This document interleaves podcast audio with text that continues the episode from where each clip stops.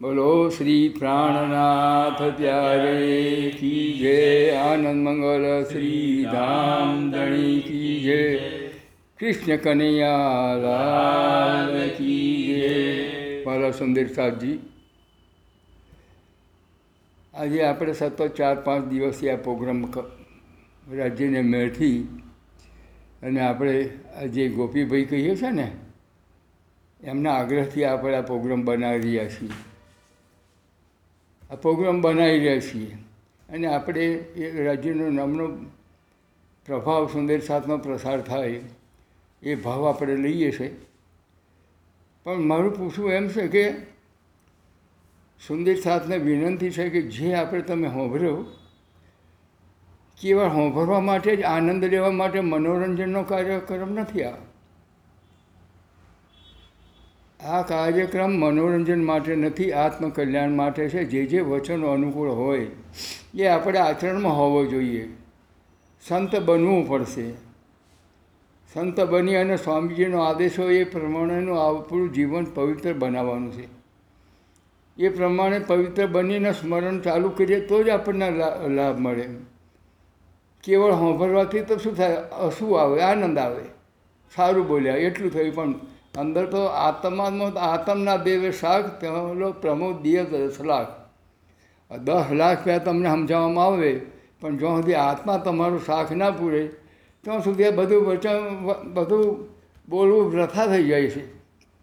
તો આચરણમાં જે હોય, ના સમજાતું હોય તો પૂછવું પણ પડે પ્રશ્ન લઈને. અને સમજાતું હોય તો આચરણમાં બનવું પડશે, કારણ કે હવે ફરી તમને આ વાત કોઈ ફરી કહેનારો મળવાનો નથી. આ જ્ઞાન અને આવી ચર્ચા કરનાર તમને ફરી મહારાજો મળે નહીં. કારણ કે ગુરુઓ બને છે તો ગુરુઓનો વિષય બહુ મોટો ગુરુ અને સદગુરુમાં બહુ ફરક છે. મહાપુરુષ આપણને સમજાવશે કે સદગુરુ કેવા હોય? એને ઓળખવા જોઈએ. કેવા હોય? જેને દર્શને નેત્ર ઠરે, જેને દર્શને નેત્ર ઠરે વળી વચન કહે ઠરે અંગ. કોઠી વિઘન આવી પડે તો પણ ના મૂકી આવા સંતનો સંગ. સાથ મળીને સાંભળો, જાગી કરો વિચાર. આ જેણે કર્યું પરખો પુરુષીએ પાર. આ તારતમ તણું અજવાળું થયું, પણ ભરમ તણું અંધારું રહ્યું. આપણે હજુ નથી ઓળખ્યા જો વિચારી મન પેરે પેરે સમજાવી, તમને સમજાવીને દીધી કીધું દીધું હાથ રતન.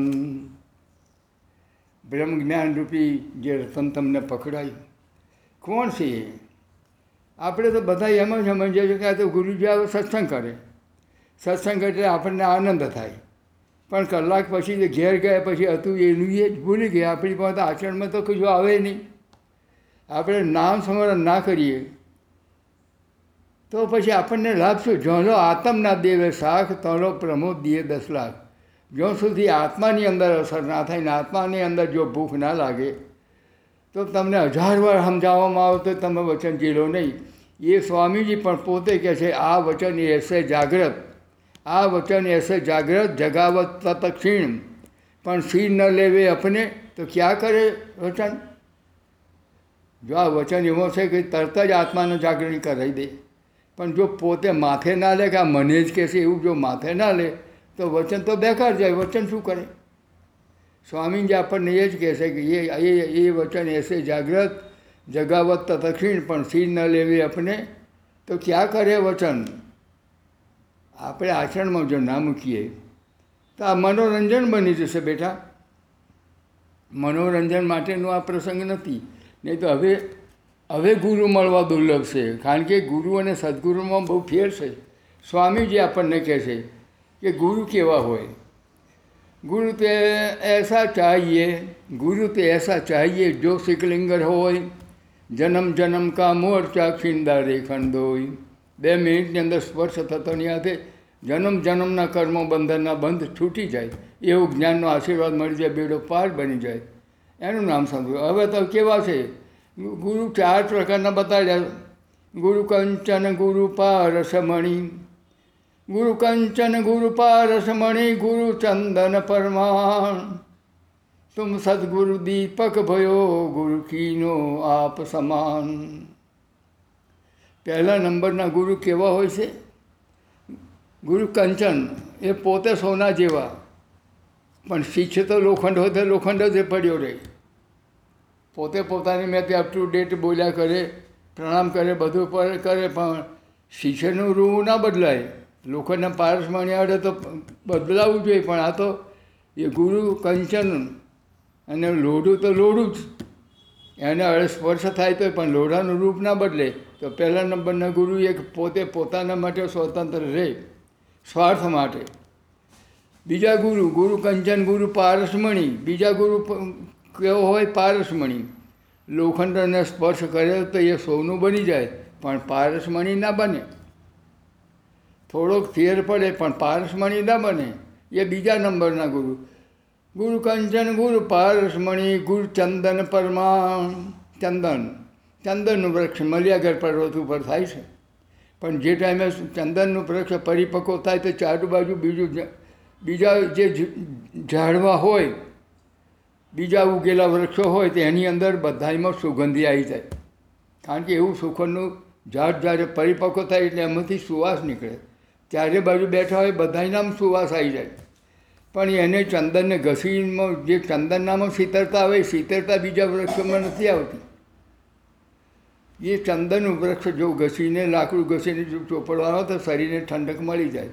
પણ જ્યારે બીજા વૃક્ષોમાં સુગંધી આવે ખરી, પણ ઠંડક ના મળે. આ ત્રીજા ગુરુ ગુરુ કંચન ગુરુ પારસમણી ગુરુ ચંદન પરમાણ. તુમ સદગુરુ દીપક ભયો, ગુરુ કીનો આપ સમાન. ચોથા નંબરના ગુરુ કહું શું છે? એ છે સદગુરુ, દીપક. એક દીવાથી બીજા હજાર દીવા હળગાવો, કોળીઓ મૂકી દો. એ દીવો લઈને બધા હજાર કોળીઓને હળગાવી દો, પણ આ દીવામાં જ્યોતમાં કમી ના આવે. અને આ દીવાની જ્યોત બરાબર હજારે કોળીઓની જ્યોત બરાબર હરખી થઈ જાય. આપ બરાબર બનાવે. જેવા પોતે આપ છે ને એવો જ બરાબર બનાવે, એનું નામ છે સદગુરુ. પોતે જે કરે છે, લાભ પોતે જે સુખ લેશે, પોતે જે અનુભવશે એ બરાબર સુંદર સાથને આશીર્વાદ આપીને જ્ઞાન બનાવે, આપીને આપ બરાબર બનાવે, એનું નામ છે સદગુરુ. આ ચાર પ્રકારના ગુરુ છે. નહીં તો હવે સહેજે સહેજે ગુરુ ફીકે કોઈ ફૂંકાવો કાન, સ્વર્ગે જાઓ કે નરકે જાઓ, પણ પૈસા લીધાથી કોમ? હવે તો ગુરુ તો બધા જો જાઓ તો બધા તમને ઉપદેશ આપનાર જ મળી જાય. બધાય ગુરુ બનવા બનશે, શિષ્ય બનવા કોઈ તૈયાર નથી. ઉપદેશ આપવા માંડી પડે. પણ એની મય તો કશું જ ના હોય, એ તો આચરણ જ ના હોય. માટે આ ગુરુ, જે ગુરુ ભક્તિએ જ્યારે સદગુરુ સાચા મળે, એટલે સ્વામીજીએ પણ એમ કહી દીધું, આપણે વાણીની અંદર પણ કહ્યું કે મૃગજળથી મૃગજળથી જો તૃષા ભાગે, તો ગુરુ વિના જીવ પાર પામે. અનેક ઉપાય કરે જો કોઈ પ્રાણી, તો પણ બિંદન કહે બિંદમય સમાય. જ્યાં સુધી સદગુરુ ના મળે જેમ ઝોંઝવાનું નળ, ઝાંઝવાનું પાણી જેમ રેતી બપોરે તપતી હોય ને એમાંથી વરાળ દેખાય દૂરથી રણમાં. અને મૃગ તરસ્યો થયેલો હોય, તો દૂર જો તો રેતીનો વરાળ નીકળે, રેતીમાંથી પેલી તપે એટલે. એ જાણે તપવાની છે, તો જઈને જોવા જાય તો રેતી જ હોય, પાણી ના હોય. આગળ દેખાય તો આગળ રેતી તપેલી હોય, ત્યાંથી વરાળ દેખાય. એનું નામ છે મૃગજળ. પાણી ના હોય અને પાણી જેવું દેખાય. એટલે સ્વામીજી એનું જ આપણને દાખલો આપ્યો કે જો મૃગજળથી જો તૃષા ભાગે તો ગુરુ વિના જીવ પાર પામે. અનેક ઉપાય કરે કોઈ, જો કોઈ, તો પણ બિંદગા બિન માહી સમાવે. ગમે એમ ગુરુ વગર તમે સદગુરુઓના ગમે એટલું જ્ઞાન કરો ભજન કરો. ગમે એવું કરો, પણ તમે અહીં આ લક્ષોરથી છૂટીને તો આગળ જાઓ નહીં. ગુરુ કૃપા જોઈએ પહેલું યશ સદૈવે પરાભક્તિના ગુરુ તો કર્યા. ગુરુ તો સદગુરુ તો કરી દીધા, પણ ગુરુને જ્ઞાન તો આચરણમાં લેવું પડે. ગુરુ કરવાથી આપણને જ્ઞાનમાં આપણે પારૂપી જેવું બને નહીં. ગુરુ કે એ પ્રમાણે કરવું પડે. ગુરુ ગમે માસ્તર કેટલો હોશિયાર હોય, પણ છોકરાને ભણાવો છોકરો એકે અક્ષર ભણવા તૈયાર ના હોય, તો માસ્તર શિક્ષક શું કરે? ગમે એટલું ભણાવે, મહેનત કરે, પણ એવો પાત્ર ના હોય તો એવો છોકરો આગળ નીકળે નહીં એવી રીતે આ ગુરુ સદગુરુ જેવા તમને ગુરુ મળી જાય. ગમે એટલું જ્ઞાન ખતે પણ તમે જો એ ઝીલવા તૈયાર ના હોય, તમે આચરણમાં ના લો, તમે જીવન એ રીતે ના બનાવો, તમને એ સુખ ક્યાંથી મળવાનું? આ વચન એસે જાગ્રત સ્વામીજી પોતાની વાણીમાં કહે છે આ વચન એસે જાગ્રત. આ કેવો છે? ચેતન, આ વચનો જેમાં જાગ્રત વચન છે આપણા વાણીનો. એ વચન એસે જાગ્રત જગાવત તક્ષીણ પણ ફી ન લેવે અપને, તો ક્યાં કરે વચન? આ વચન તેઓ તત્ક્ષણ જાગૃત કર્યો છે પણ જો ક્ષીર ન લેવે અપને, તો ક્યાં કરે વચન? પોતે માથે લે ના અને એને આચરણમાં ના ઉતારે. તો ગમે એટલું તમારી ઉપર પથ્થર ઉપર પાણી રેડો, તો પથ્થર કોરણ કોરો, જ્ઞાન હોય, દૂધ રેડો ગમે એટલું.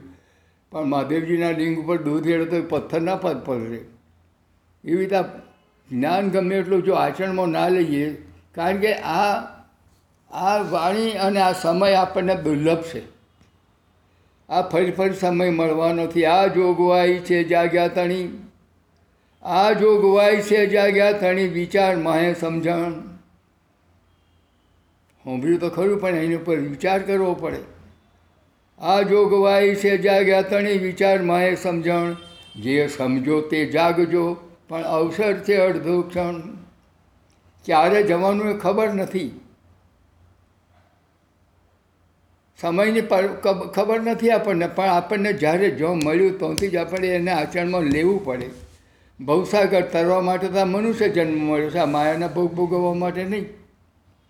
માયાના ભોગનો તો અંત જ નથી. માયાની ભૂખ તો જેમ દેવતામાં ઘી રેડો ને એમ ભડકા વધારે થાય, ઘી વધારે ખાખા કરે, પણ એ બોલવાય નહીં. એવી રીતે આ માયાનું ધન કે માયાના જે અપેક્ષાઓ છે ને, જેમ જેમ અપેક્ષાઓ તમારી વધતી જાય, મળતું જાય, એમ એમ અપેક્ષા વધી જાય.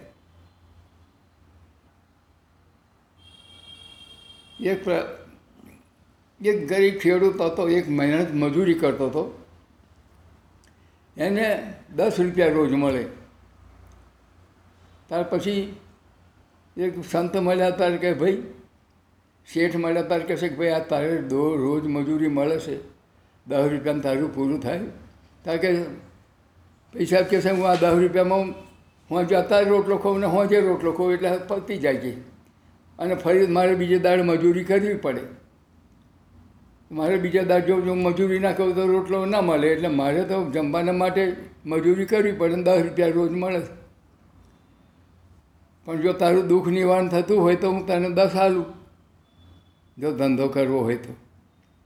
તો કે હા, લેતા હું પચાસ રૂપિયા તને હાલું જો તારી મજૂરી મળતું હોય દયાળુ હતો શેઠ, એટલે એને પચાસ રૂપિયા આલ્યા. એણે વિચાર કર્યો, કહું શું કરું કે શાકભાજીનો ધંધો કરું?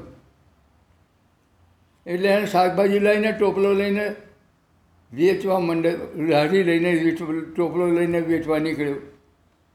તે શાકભાજી નીકળે એટલે પચાના એને હાઈટ થયા, સિત્તેર થયા.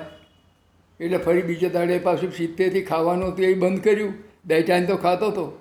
પણ જો ખાવા જાય તો પ્રાણ શાક રહી જાય છે. એટલે એક ટાઈમ ખાવાનું રાખ્યું. હોજે જાય તારે જ ખાવાનું. હવાનું નીકળે તો માલ લઈ આવે એમ સીધો વેચવા નીકળી જાય. જો રહોડું બનાવવા રહે રોટલા બનાવવા રહે તો શાકભાજી પડી રહે વેચવા વેચાય ના એટલે ખાવાનું એક ઠંગ છોડીને હોજે જ જમવાનું રાખ્યું. એક ઠંગ ખાવાનું ઓછું, સાથે પૈસા વધારે કમાવાય એટલે. પચાસના એને હો થયા. હો થયા એટલે પછી કે હવે તો હું લારી લાવું. પછી લારી લાવતો ને પછી શાકભાજી લઈને લારી લઈને ફરીએ ફરી વેચ ફરવા માંડ્યો. ફરિયામાં વેચે જાય. ગોમમાં વેચવા નીકળ્યો. એ વેચાય. એમ કરતાં કરતાં એની અપેક્ષા વધી. ડબલ થઈ ગયું. બસોના ચારસો થઈ ગયા. ત્યાર પછી તો વધારે માલ લઈને બીજો ગોમહું પણ ફરવા માંડ્યું. જેમ જેમ પૈસા વધતા ગયા, એમ એમ એની ભૂખ વધતી ગઈ. ફરીએ તો ખાવાનું હતું તો હોજે ખાવાનું પણ એને પાછું મોડું દસ વાગે ખાવાનું મળે. પૈસા તો ડબલ થવા મળ્યા, પણ ખાવાનું હું છૂટી ગયું એને તો. આ શા માટે? મનની ભૂખ છે. શરીરની ભૂખ નથી. દુઃખી દુઃખી થઈ ગયો એ. પચાસ રૂપિયા મળ્યા તો ખરા. પહેલાં દોન કર્યું, પણ દોનને બદલે એને ડબલ કરતો કરતો કર. ખાવાનું હાથ ના રહ્યું એવું તો ભૂખે મરવા માંડ્યો. તારે મહાપુરુષો કહે છે, જો તને દસ વીસ દસ મળે તો તારી ઈચ્છા શું થાય? વીસ બને ક્યારે બને? જો દસ વીસ પચાસ મળે. ભગવાન કહે, લે, તું માગું એ હાલું પચાસ મળ્યા. તાકે હોય, હા હોય પચાસ મળે તો હોની ઈચ્છા થાય. જો દસ, વીસ, પચાસ મળે તો હોય, હા, હજાર મગેગી. હોની ઈચ્છા પૂરી થાય તો કે હજાર મારે ક્યારે ભેગા થાય? અરે, લાખ મિલે દસ લાખ મિલે પછી દસ લાખ મિલે દસ લાખ મિલે ખબર જો દસ, વીસ, પચાસ મિલે તો હોય, હજાર કે લાખ મગેગી. ખર અખર અગ્નિ મળે.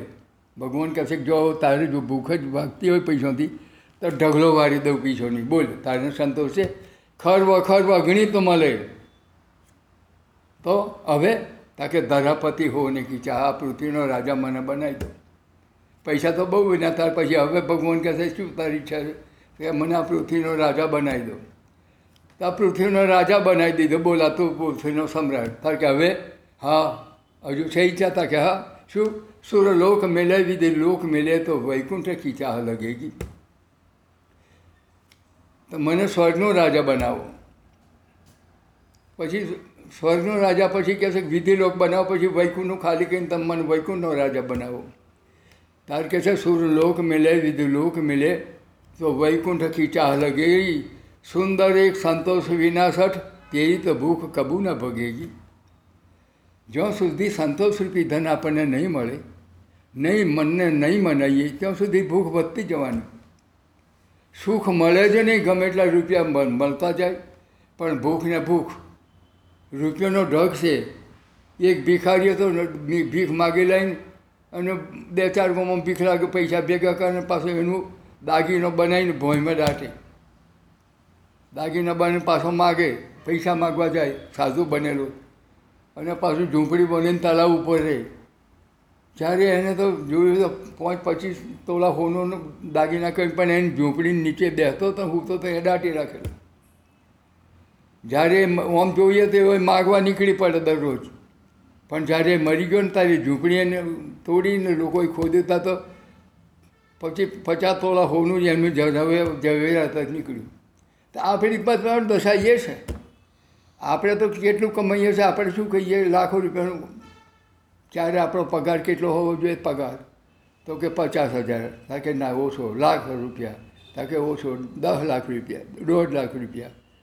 પગાર વધતો જાય એને એને ઉમંગ થતા પણ તારા કેટલા એમ તું ખવું એ તારું. તું જેટલી મહેનત કરું છું, પણ એમાં તારું કેટલું? તું ખવું એટલું તું પહેરું વાપરું અને તું ધર્મ કરું એટલું તારું. બીજું તારું નહીં, બીજું તો બીજા માટે છે આ. તું જે કમાઈ રહ્યો છું એ તારું ન હોય.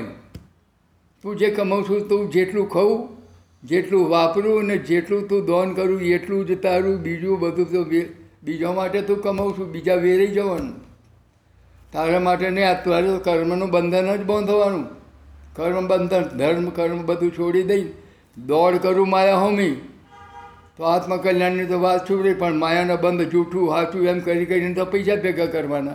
લોકોને છેતરીને સાચું જૂઠું કરીને તો કર્મનું બંધન તું જ ભોગવું. પણ પૈસા જે છે ને, એ તો તું જમું એટલું જ તારું.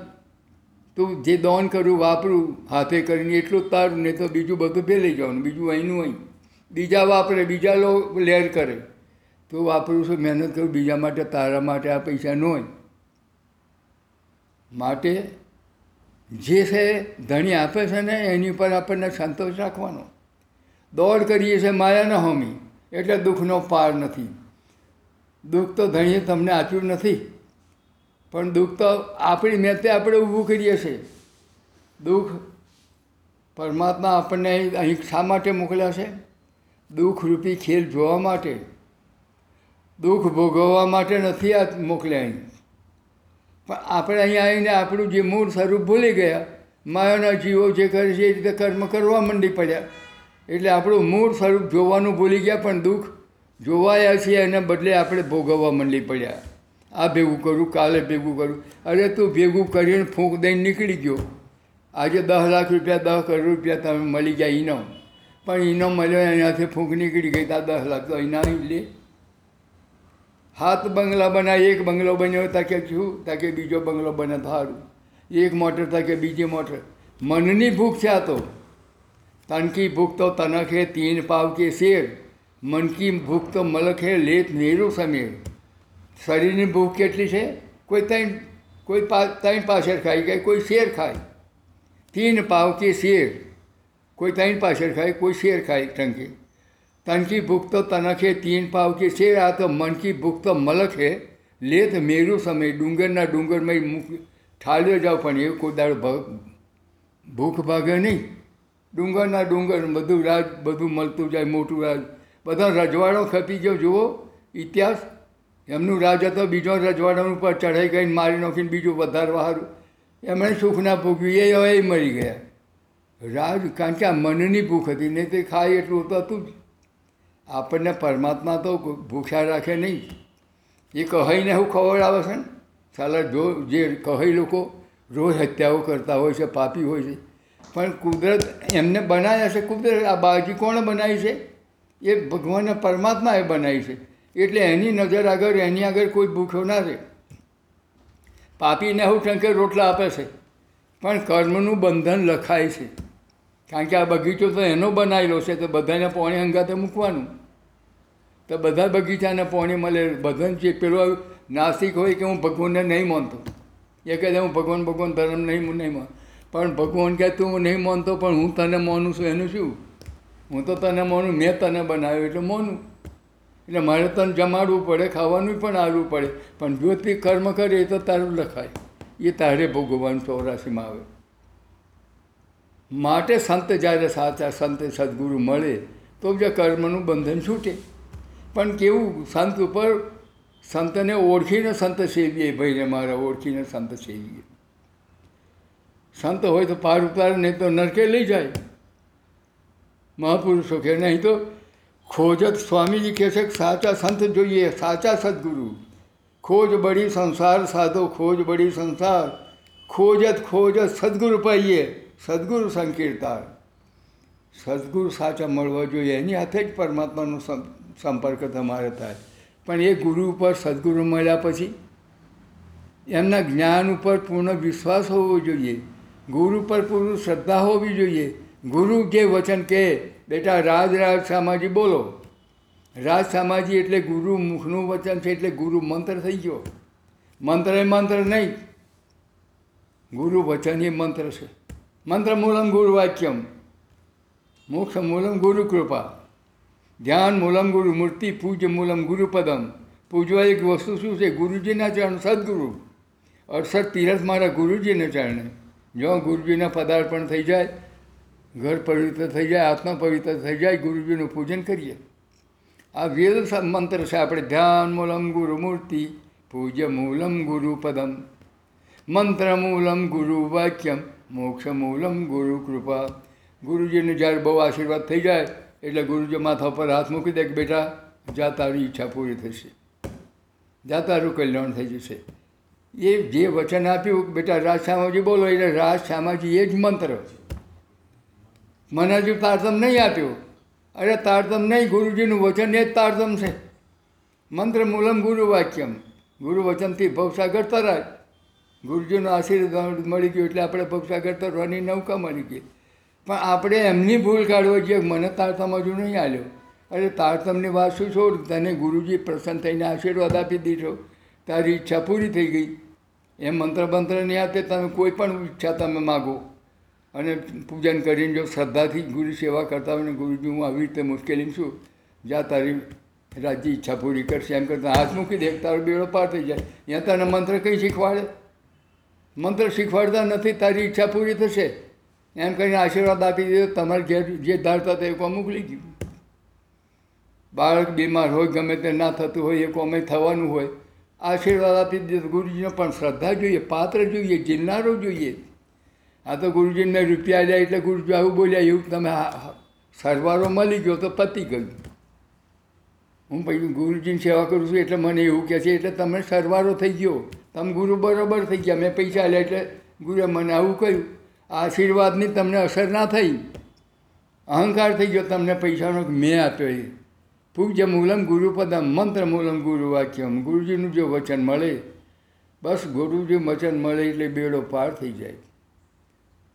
પણ જેના દર્શને નેત્ર ઠરે, વચન કહે ઠરે અંગ, કોટી વિઘન આવી પડે તો પણ ના મૂકીએ એવા સંતનો સંગ. પણ આપણે સાચા સંત બનવું પડશે. સંત તો બનવું જ પડે, સંત બન્યા સિવાય આચરણમાં ના આવે તો સુધી તમને આશીર્વાદ ગમે એટલો પથ્થર ઉપર પાણી રેડો વગેરે નહીં. ગમે એટલું તમને આશીર્વાદ આપે. પણ તમે પાત્ર ના હોય ને ઝીલો નહીં. આપણે કોઈ ગાળ ભોળે તો તમે હોંભરી ના હોય તમ, પણ તમને આવીને કહી દે કે ભાઈ પેલો ભાઈ તમને ગાળો ભોળતો હતો તો. એ ગાળ કહ્યું ને કે પેલે ગાળ ભોળી હતી તમને એટલે એ ગાળ તમે ઝીલી લીધી. એટલે તમે તરત કહું ઊભો લાવો, જવા દે મને એને ઘેર જ. ધોઈ મારું એને ખેંચી કાઢું. સાથે એટલું બધું જનું નાઈ ગયું. એ ગાઢ ઝીલી તમે. જોઈ તો હોંભરી નથી. પણ પેલે સંદેહો કયો કે પેલો તમને ગાળો પડતો હતો એટલે જનું નાઈ ગયું. અને ગુરુજી સન્મુખ તમને આશીર્વાદ આપે. પણ તમે એ ઝીલ, એ આશીર્વાદને ઝીલતા નથી. તમે તો સેવાની મેં સેવા કરીને મેં જમાડ્યા ને એટલે કહ્યું, સેવા બરાબર થઈ ગયું. તમે એને વસૂલ કરી લીધું. મારી સેવાને લીધે મને સારું લગાડે એટલે માટે આશીર્વાદ આપ્યો છે. એ આશીર્વાદથી મારું કલ્યાણ થાય એવી રીતે તમે ઝીલ્યા નહીં. તે પાત્ર બનો તો જ તમને આશીર્વાદની અસર થાય અને એવી શ્રદ્ધા પણ ગુરુ પ્રત્યે હોવી જોઈએ. ગુરુ પ્રત્યે કેવી શ્રદ્ધા હોય? ધ્યાન મૂલમ ગુરુ મૂર્તિ પૂજ્ય મૂલમ ગુરુ પદમ મંત્ર મૂલમ ગુરુ વાક્ય મોક્ષ મૂલમ ગુરુ કૃપા. પણ ક્યારે બને એવી યશ્ય દેવે પરા ભક્તિ તથા દેવે તથા ગુરુ. શાસ્ત્ર કહે છે, યશ્ય દેવે પરા ભક્તિ તથા દેવે તથા ગુરુ. તસ્થૈ તે કથિતા હતા પ્રકાશન તે મહાત્માનો જેવી પરાપ્રેમ લક્ષણા ભક્તિ પરમાત્માની ભગવાનની કરવાની છે ગુરુ કહે છે, એવી જ પરાપ્રેમ લક્ષણા ભક્તિ ગુરુની કરવાની. ગુરુ ભક્તિ. માધુર્ય ભાવ ભક્તિ. યશ દેવે પરા ભક્તિ દેવીય તથા ગુરુ. તો તક્ષય તે કથિતા હતા. પ્રકાશ તો તે મહાત્માનો આપેલા આશીર્વાદનો પ્રકાશ તમારા હૃદય ઉપર થાય. પણ તમે એવી ભક્ત, એવી શ્રદ્ધાથી તમે ભક્તિ ના કરો. એવી ભક્તિ, ગુરુ ભક્તિ તમારા અંતરમાં ના હોય, તો તમને ગમે એટલા તમે આશીર્વાદ આપે તો એ પ્રકાશ નહીં થાય. પણ જેટલો જો જો લીજે ગુરુ પરની શ્રદ્ધા વધતી જશે. એમ એમ શ્રદ્ધા ઉપર, વચન ઉપર વિશ્વાસ હશે, તો જ ગુરુજીના જ્ઞાનનો પ્રકાશ તમારા હૃદયમાં થાય. એટલે જ મહાપુરુષો આપણને સમજાવે છે કે ધ્યાન મૂલમ ગુરુમૂર્તિ, પૂજ્ય મૂલમ ગુરુપદમ, મંત્ર મૂલમ ગુરુ વાક્યમ મોક્ષ મૂલમ ગુરુ કૃપા મહારાજા છત્રસાલ, એ ગુરુ ભક્તિ એમની અલૌકિક હતી. એ ગુરુ દર્શનના માટે પ્રાણનાથજી મહારાજના શિષ્ય બન્યા પછી મહુમાં રહેતા હતા મહુમાં. અને પ્રાણનાથજી મહારાજને પન્નાજીની અંદર મંદિર બનાવ્યા ગાદી હતી પણ એમનું મૂળ છત્રસાલ મહારાજ પહેલાં મહુમાં રહેતા, મહુ ગામ છે તું તે મઉથી બાર કિલોમીટર થાય કે બાર ગૌ થતું હોય, પણ એથી દરરોજ સવારમાં આવી જાય, આઠ વાગે તો ગુરુજી જ્યારે નૈગન સેવામાં પરવાની ચર્ચાનો વિષય થઈ જાય તે ચર્ચામાં આવીને બેસી જાય. ગુરુજીને પ્રણામ કરીને, સત્સંગ દંડવત કરીને પ્રણામ કરે. એવી રીતનો નિયમ હતો. એક ફેરા ગુરુજીને બહાર નીકળવાનું થયું. હમે બીજે ગામ જવા માટે, ચર્ચા માટે સુંદર સાથના આગ્રહને લીધે જાગણી માટે બીજે ગામ ગયા.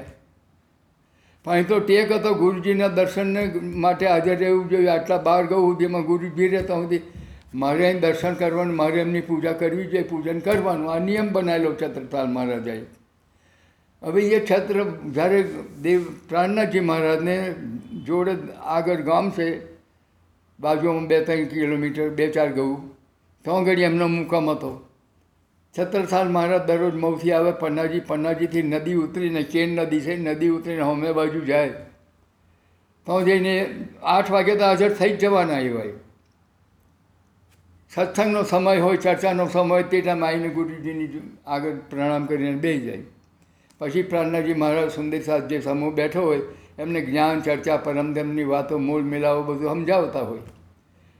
દસ અગિયાર વાગે એટલે પ્રસાદ લઈને પાછળ છત્રસાલ મહારાજ જતા રહે ને ફરી હોજે ચાર વાગે આવે, પાંચ વાગે. ફરી હોજની મજલસમાં બેહે. અને રાતે ગુરુજીને આઠ વાગે ચરણ સ્પર્શ કરીને ગુરુજીની સેવા કરીને પછી વહી જતા રહે. ફરી સવારમાં આ એમનો નિયમ બની ગયેલો હવે પણ બે ચાર ગૌ આગળ જતા રહ્યા. દરરોજનો નિયમ એ જાય, જ્યાં ગોમ જાય, જેટલામાં એટલામાં જાય તો સુધી તો છત્રસાલ મહારાજ ઘોડો લઈને પહોંચી જાય. પણ એમની કસોટીનો સમય આવી ગયો એક ખરા. એક વખત રાતે આ ચોમાસાનો વખત ખૂબ વરસાદ પડ્યો રાતે. છત્રસાલ મહારાજ જઈને આવ્યા પછી મોમો પધાર્યા, જતા રહ્યા અને પછી એટલો બધો વરસાદ પડ્યો ચોવીસ કલાક. અજેળ મે વરસાદ પડ્યો. આ ફાટ્યો એટલો વરસાદ તૂટી પડ્યો. નદી જે કેન નદી હતી, એમાં પૂર એટલું બધું વાઈ ગયું જે ટેર નામનો એક પથ્થર કહેવાય. કે ટેર નામનો પથ્થરે જો અળે પાણી, તો હોડીવાળા હોડી ના મૂકી શકે. નદી પાર કરવા હોડી ના મૂકે.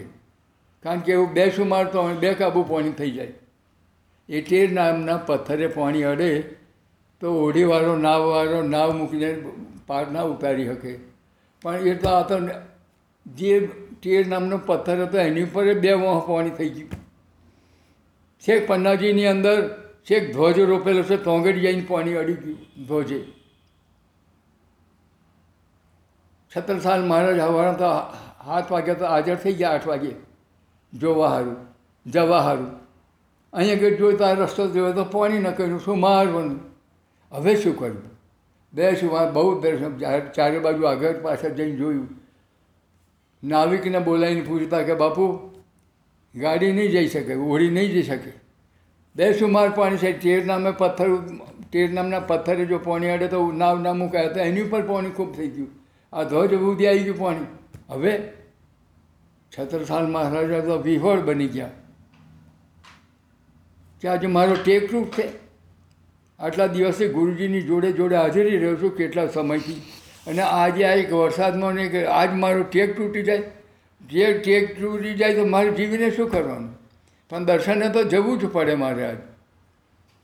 મનમાં નક્કી કરી દીધું. ગુરુ ભક્તિ એવી હતી, એમના અંતરમાં એવી ગુરુ ભક્તિ હતી કે ગુરુ દર્શને તો કરવું જ જોઈએ, ગુરુ દર્શને જવું જ પડે. આ એમનામાં ટેક હતો.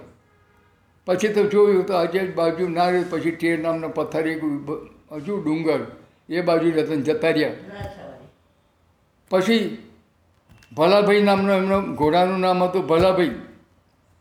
ભલાભાઈ ઘોડાનું નામ. ભલાભાઈને કહે છે, ચાલ ઘોડાભાઈ ગુરુજીના દર્શને જવાનું છે આપણે. ઝંપલાવો બોલો પ્રાણનાથ ત્યારે કી જય. જો જવ કહેતા નહીં, આ ઘોડા મારી છલંગ નદીમાં. પૂર જોયું હોય તો બે કાબુ ઘોડો તણાય. તો સદગુરુ મહારાજ, દેવચંદજી મહારાજને ખબર પડી. આ છત્રસાલ મહારાજે તો જોખમ કરી દીધું. અહીં દર્શનના માટે આવીને ઘોડાને નદીની અંદર ઝંપલાવી દીધું. માટે એને બચાવવું પડે, નહીં તો ધર્મની લાજ જાય. દેવચંદજી મહારાજ તો હાજર બેઠા બીજું સ્વરૂપ લીધું. બીજું સ્વરૂપ લીધું. અને કાચબાનું રૂપ લીધું મોટું. અને ઘોડાને ઉચકી લીધો. છત્રસાલ મહારાજાને ઘોડાને ઉચકીલીને સીધો જેમ તીર સીધું નીકળે, એમ સીધા વાયુ નીકળી ગયો અને કોરે અડી ગઈ ઘોડ. ઘોડાના પગ જો જમીન ઉપર પડ્યા, અડધો કલાક લેટ પડ્યા અને ઘોડ મારતો દોડાવી દીધો, મારતે ઘોડે. ઓહો, છત્રસાલ મહારાજ પહોંચ્યા અન્નાજી મહારાજના દર્શન માટે પહોંચી ગયા. અને તો પ્રહલાદજી મહારાજે કહ્યું, હો છત્તર સાલ આવી ગયા તમે, હે? ખૂબ આનંદ થઈ ગયો, ઘણો આનંદ થઈ ગયો. લેટ પડે ના ના, લેટ નથી, હો, તમે બરાબર છો.